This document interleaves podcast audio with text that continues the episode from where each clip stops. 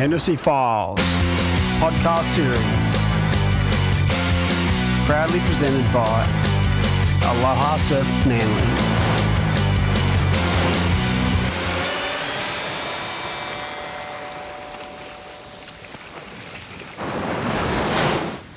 Welcome in, everyone, to the Hennessey Files, episode number four. Today I sit down with Aussie pro surfer Bede Durbidge. The Queenslander had an incredible career spanning 13 seasons on the Elite Tour. The man they called the White Fijian excelled in the high pressure arena of the WCT, claiming three tour victories, a Hawaiian Triple Crown title, and a runner up finish to the World Crown in 2008. His consistency made him one of the toughest opponents to beat on tour, and it is that skill set that sees him now continue his love for our sport in a coaching role. So welcome in, Bede. How you going, bud? Yeah, good. Thanks, Timmy. Legend, um, let's talk about first of all your current role at Surfing Australia and how that came about and what are you up to with it? Yeah, my current role at Surfing Oz is uh, lead program manager, and the main part of it is yeah getting ready for the, the Olympics 2020, but it obviously uh, got pushed back to 21 now, so rejigging and um, restructuring everything for next year. But uh, yeah, it's been two and a half years since I started, and in January 2018. So yeah, went straight from pipe. Basically, had two weeks off and then kicked off here, and yeah, it was definitely a, a shock to the system. I would say uh, going into a full time job from being a pro surfer. Uh, my whole life basically from school and yeah, it was a definitely a big shake up with things, but no, really enjoying the role now and settled in and and uh, learning a lot about working life and ways to get the best out of myself in a in a new uh, expertise. With the uh, the actual HPC centre, uh, now that you're a big part of it, how important is that for our future development of our next level, our next generation? Yeah, it's what Surfing Australia, um, how it sits in the whole network, I guess, is yeah, it's the governing body and um, branches down into the states and then into the board riders and and uh, yeah, what we have here is a um, team of coaches and then and also supporting uh, physio and SNC and um, yeah, different resources and amazing training facility here. But uh, we're a decentralized model, so kids um, depending yeah where they're at. Some of them, if they're in the TID talent ID program, they'll come up a couple of times a year, and then the coaches uh, will work with their coaches and and their uh, parents and and whatnot, and um, yeah, have those touching points of seeing how they're tracking and seeing where you can add value and and then obviously it goes through the program of up to the pro juniors into the QS where we have different camps and then CT and uh, then the Olympic team. So yeah, there's a big category of surfers in in different uh, levels, but yeah, we try and do our best to add value where we can to each different individual. The uh, qualification for the Olympics.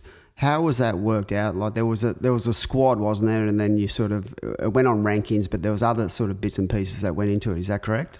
Yeah, so we first formed, or we first had our first Olympic readiness camp back in January 2018, and we had pretty much all the CT surfers, uh, boys and girls, and then uh, the a couple of top QS surfers as well, just to um, have a big wide group because we didn't know who was going to make it, and the um, it had actually hadn't even got formed like how you qualify. I don't think by then, and then they took 10 surfers from the CT and then 10 surfers from the ISAs, which uh, came from the 2019 rankings. Yeah, so last year we saw Julian and Owen get picked in the boys and Steph and Sally in the in the girls. And yeah, we've got our four, four surfers now and it's amazing uh, talent group there. And yeah, they're fired up to, to do their best and Australia proud do you bring them all together at certain times to not only train but to get ready for the Olympics? Yeah, yeah, we've had uh, three Olympic camps here at the at the centre, and uh, the first, yeah, they've actually got smaller as it's gone on. The last one this year in January was just those four surfers and and their coaches, uh, Louis Egan, his coach and Julian, and Jake Paddo's coach and Steph. Uh, they came as well, and and then the whole support um, staff and yeah, of Surfing Australia and everyone involved in in that um, campaign was all here and spent a couple of great days together and going over things, few training sessions down the beach, and yeah, it was amazing, uh, amazing time, and just yeah, seeing how hungry those four surfers were to get after their dreams. Take your professional hat off, put your surface hat on. The current crop of Australian surfers, people talk about, you know, they feel like we're not at the peak of our powers at the moment. At the moment, the Brazilians are dominating, and they're dominating for a reason. They're unbelievable. But out of our current crop of surfers, who are you looking at from a competitive side that will be the next one to really make an input in a world title?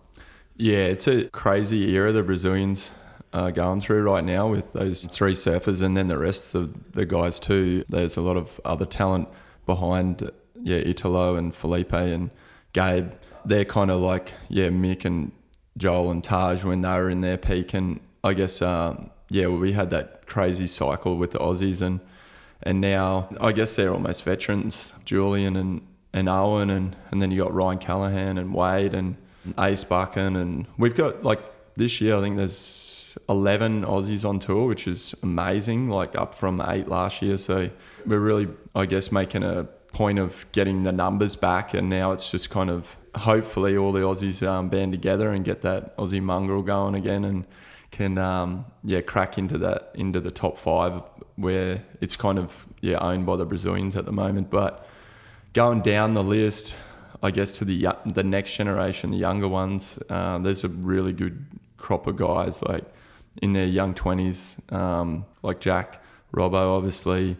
Ethan Ewing, Morgan Cibilic, I think uh, they're super young and they're hungry to climb that ladder in the rankings and yeah, it's going to be interesting to see how they all push each other and, and learn off that the veterans on tour, the older guys as well. And it's a big group of men there. And then in the women, it's mainly made up of Aussies. There's eight girls on tour out of the 16 with the two wildcards of 18. So it's heavily populated with girls, which is amazing. And they're going to push each other for sure to um, yeah try and overcome the the USA girls at the moment, they kind of had a really good 2019. So, yeah, I was super excited for this year. And then obviously COVID hit, but we'll see how things pan out once it kicks back into gear. How do you think the CT crew are feeling at the moment, Bede? I imagine the younger guys would be struggling mentally just to work through this pandemic.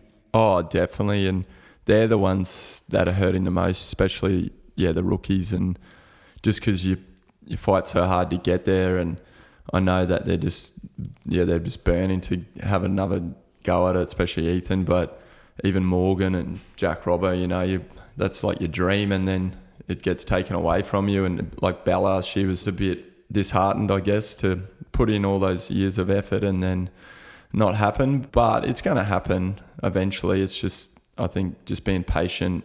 But then on the flip side, you talk to Owen or Julian or Steph or um, they're just kind of lapping it up, cruising. yeah, not. Um, they're really enjoying this time that they've never had in their life because, like you said, they're always packing their bags, looking at the next flight they got to get on, and and it's just yeah, just on the merry-go-round, and it doesn't really stop. So, I think yeah, they're really uh, embracing this time that they've never had.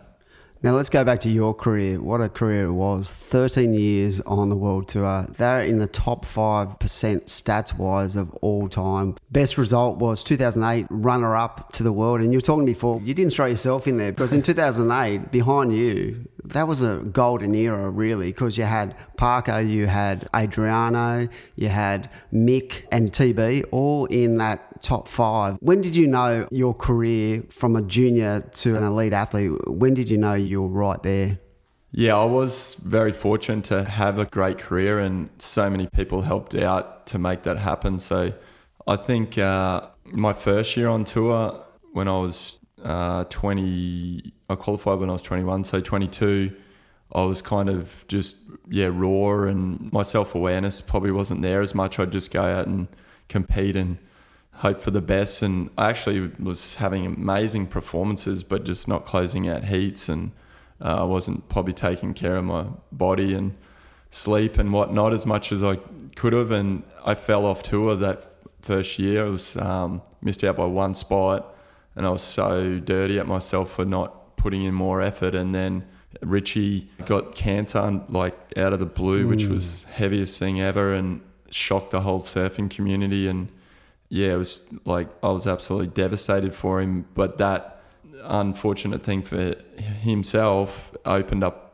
the door for me to go back on tour again. Wow, I didn't know that, eh? I didn't know it was you that took the spot. That is, yeah, blows me away. Yeah, it's crazy. Um, so yeah, I remember Renato calling me, and I think it was in January, and everyone knew Richie was sick, but didn't know like how long it would take for him to get back, or if yeah, whatnot, or he'd hold his spot for a year, or um, whatever. But yeah, obviously the cancer was super bad, and had to um, yeah, take a huge chunk out of his hip and replace it, and yeah, it ended his career right there and then. So I can't even imagine what he was going through. And and for me, on the other hand, it was a it was a gift and a second chance for me to get back on tour. And I don't know, I just made a um, pact with myself to not um, get to the end of my career and think sh- should have I tried harder. And from that yeah moment on, I put so much effort into training and got surrounded um, with better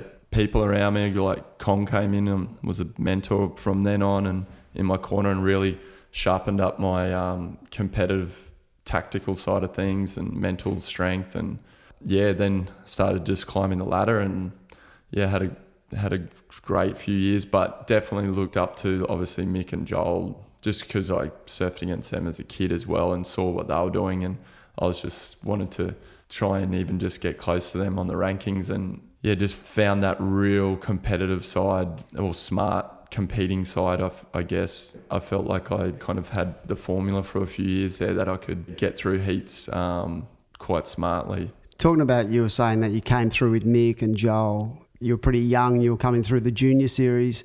I'm pretty sure I'm correct. If you won the O and E in the only ever slalom event. You did, eh? Yeah. Do you remember that? That yeah. was wild. TF came to us and said, look, we're going to change the format up. And I was commentating.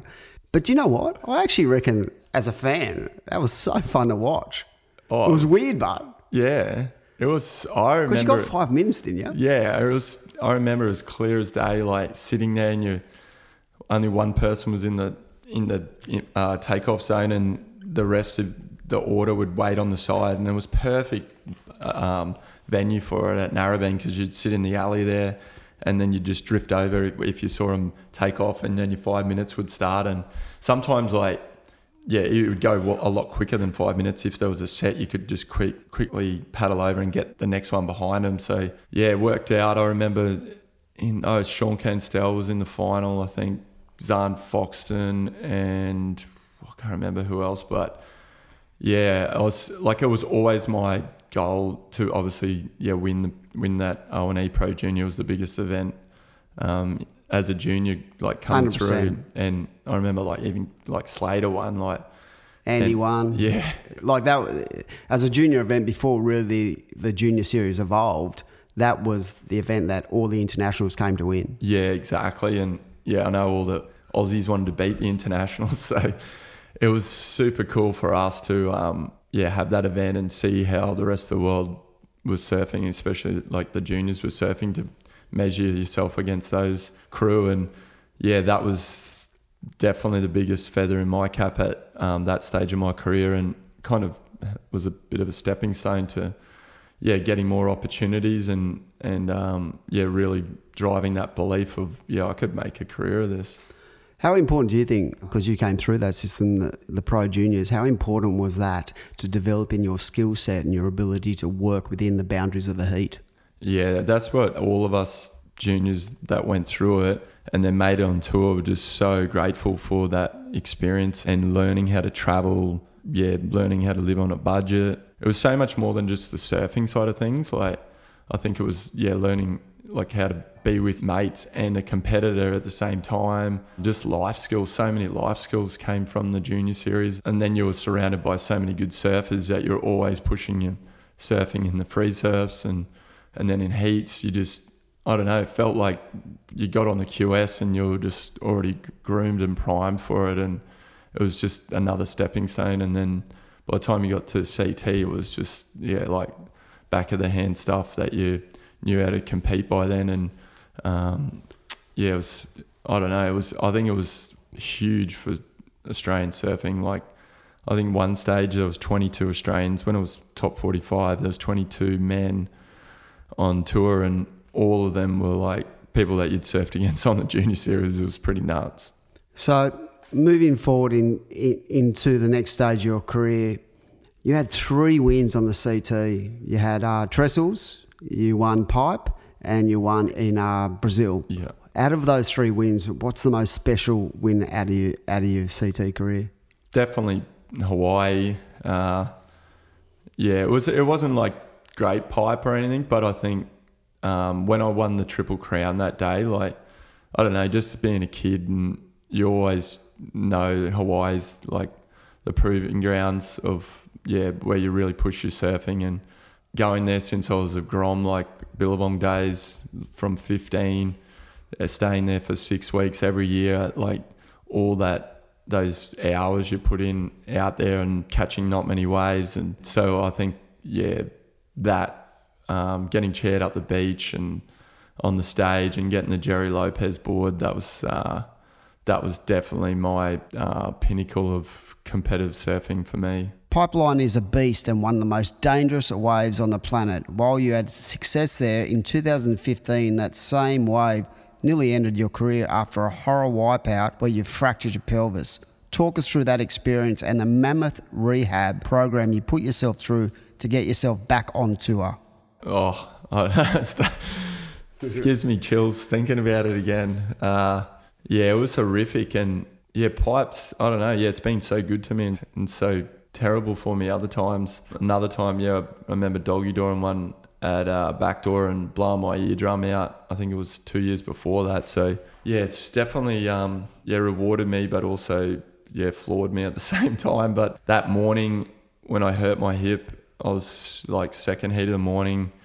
It was really raw, big, like unruly, eight to ten foot first reef, but it's just like had this worst morning sickness on it. And I, I remember I was right on the cusp of top 10, and that was my goal for the year. And I was just so amped on like wanting to reach that goal. And I kind of waited a little bit in the heat to like trying to get my eye in for, for a good inside ledge one.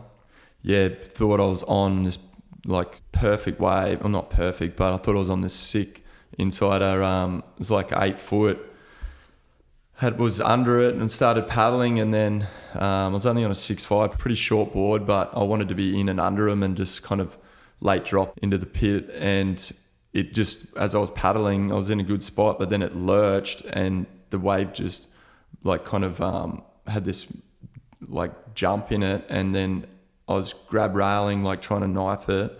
I'm like, oh yeah, I got this. And then uh, next thing I knew, I was like the tail slipped out didn't grab, and I was just yeah went sliding down the face, then penetrated into the wave, and I was just like, oh no, here we go, that weightless weightlessness feeling, and yeah, just was one in the lip and just went back down, and because it was so inside and so shallow, it just pole drove me just bang straight into the bottom, like perfectly seated, and just like oh, it was the like felt like I didn't even touch water. Just felt like I jumped off a couple of story building onto my butt and just sat me down. And then the, I was like, it didn't push me in or out. It just sat me there, and I was just like in the middle of the lip, and it was just grinding me into the bottom, like a waterfall or something. And then just yeah, just felt like this massive release of um, or a crack, and yeah, it split the back of my uh, pelvis and blew open at the front in my um, pubis symphysis and ripped my right hand side of the abs off as um, where it connects there and yeah had an open book pelvic fracture. I thought i was going to be a paraplegic at that time when i was underwater. I was just like no way this what the hell? And yeah everything's just like slow mate like a car crash and wriggled my toes and i was just like had relief of like oh thank god that yeah it's not spinal. And came up and it was just yeah worse agony. But then I was still in the middle of the impact zone got a couple more on the head and then the jet ski came over picked me up on the um, put me on the sled and took me in, and it was just yeah, it was excruciating pain, but like and this hot feeling in my stomach of um, I knew something bad was happening, and it was internal bleeding, and but so lucky, yeah, WSL had amazing uh, staff on the beach, and they um, diagnosed it straight away, put a pelvic fracture belt around there to close up the open book fracture, which yeah can bleed out like two and a half liters of blood, and you can die if you if I was in somewhere remote, like yeah, would have been in all sorts and could quite easily have died because I wouldn't have known what the hell happened to me, and I don't think many surfers would. But yeah, it was it was really bad. It was super bad. How long was the recovery? One, you had to stay in Hawaii for quite a long time, didn't you? Yeah, so yeah, got rushed in the ambulance straight into um, to Queen's Hospital. Yeah, didn't know what was going on really. I was so out of it. Had surgery straight away that afternoon. And then, yeah, the next few days, I can't really remember too much. I was just, yeah, so like obviously on whacked and the pain was so bad. So I was just super dosed up on morphine. Yeah, when I kind of got to have proper conversations, it was I wasn't allowed to leave the hospital till I could get out of the bed into a wheelchair to fly home, and then I couldn't fly without a nurse flying with me as well. So yeah, it was around Christmas time, and I couldn't even get out of the bed. Couldn't didn't go to the toilet or have a shower or anything for seven days. So it was it was super gnarly.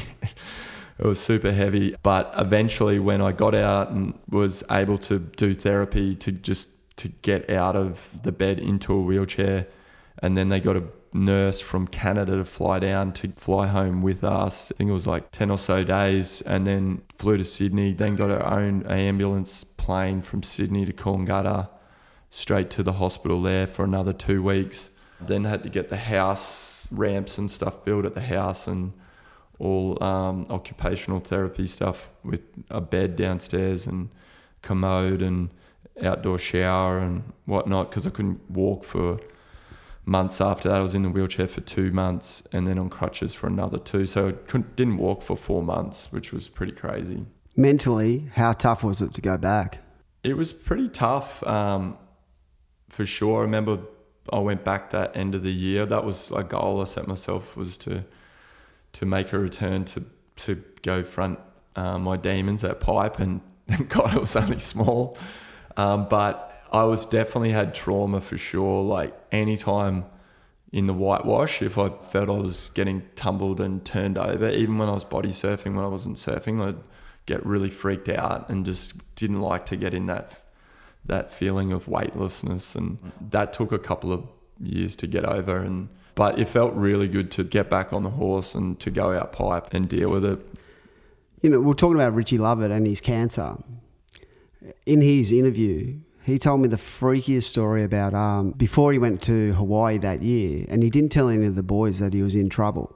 Right? Mm. He um, he he had some scans done. Um, he walked into a, into the the surgeon walked back in, and he said, "So, what do you do?" And Richie and Amanda were sitting in a chair, and, she, and he said, "Oh, I'm a pro surfer. I'm about to go to Hawaii. Can we wrap this thing up? Um, what's happening?" And he went, "So, what else do you do?" And Richie looked up and went, what do you mean? I just told you I'm a pro surfer. I'm about to go to Hawaii and surf pipeline. Can we, can we move this along? And he said, well, you're not a pro surfer anymore. Your career is done. So when he went to Hawaii that year, he knew he was done. And what makes that story even more freaky is that he was determined to go out on his own terms. He wanted to surf pipe.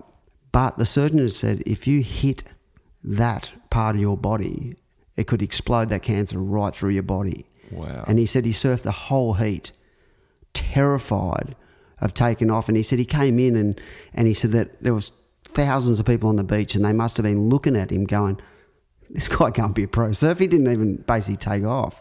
But he was so terrified of that wave because it is one of the most dangerous waves in the world, isn't it? And to mm. mentally be able to, you know, go out there and do what he did, it's pretty crazy, eh? Oh, that's yeah. I didn't. Did you know I, that? I, I, didn't know that the doctor told him that. I can't believe he paddled out. That's crazy. That year was pretty solid too. I wouldn't be able to surf with that in the back of my mind either. That's just nuts. That that would have taken a lot of courage to to be able to confront that and go out. So yeah, Richie's and yeah, such an such an inspiration to me for what he's been through and yeah, how he um, carries himself. It's yeah, that's insane. On to tour, what was your favourite wave?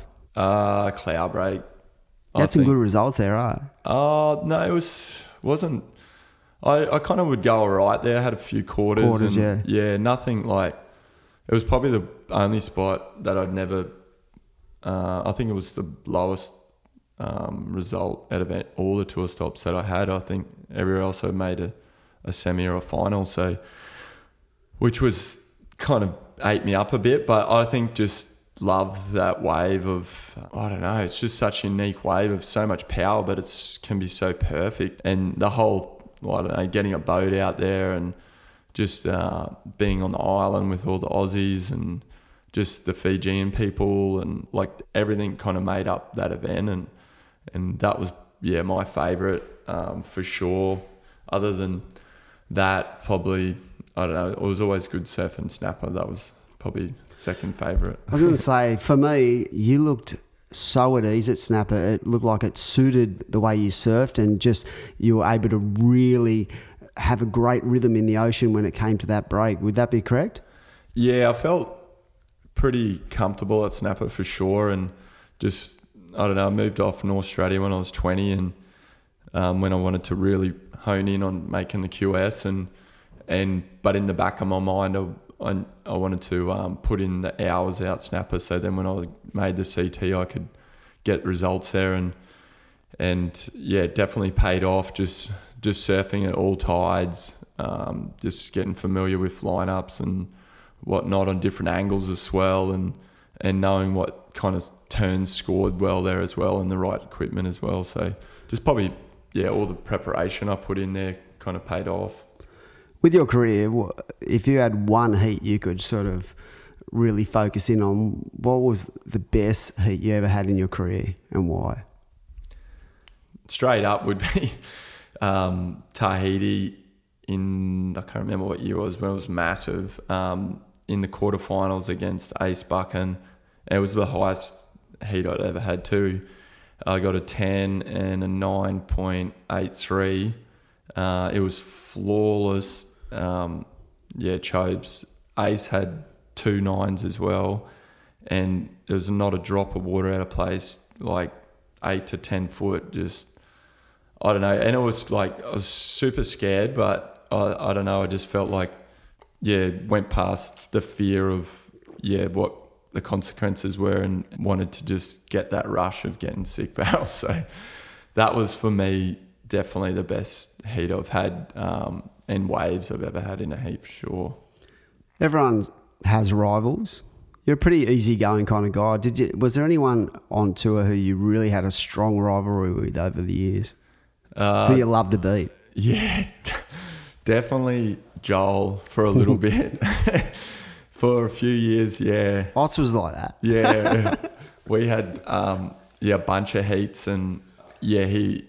I don't know. We just, I guess, because we're both Queenslanders and both um, we just kept meeting up and yeah we just have so many yeah heated battles like not not heated um, aggressive but just like just being really competitive with each other and and just wanted to beat each other and and I remember one of the heats at Snapper was in the quarters in 06 I think it was oh, sorry 07 yeah we we it was pumping snapper, and we were both sat behind the rock and would not give let up. Who wanted to let, give up the inside and let so many good waves go through? It was kind of everyone on the beach must have been off us, and uh, we finally yeah moved into the lineup and had a sick heat. I think we both had really high heat totals and.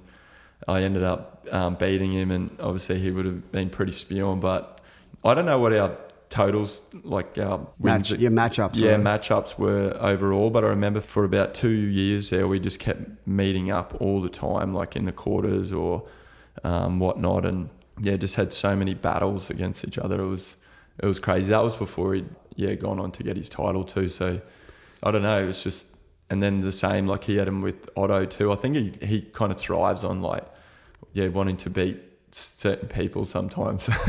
Was there anyone on tour that you used to match up against and and you just struggled? Like not because you know they were better or whatever. It's just you just come up against certain people. and You go, oh God.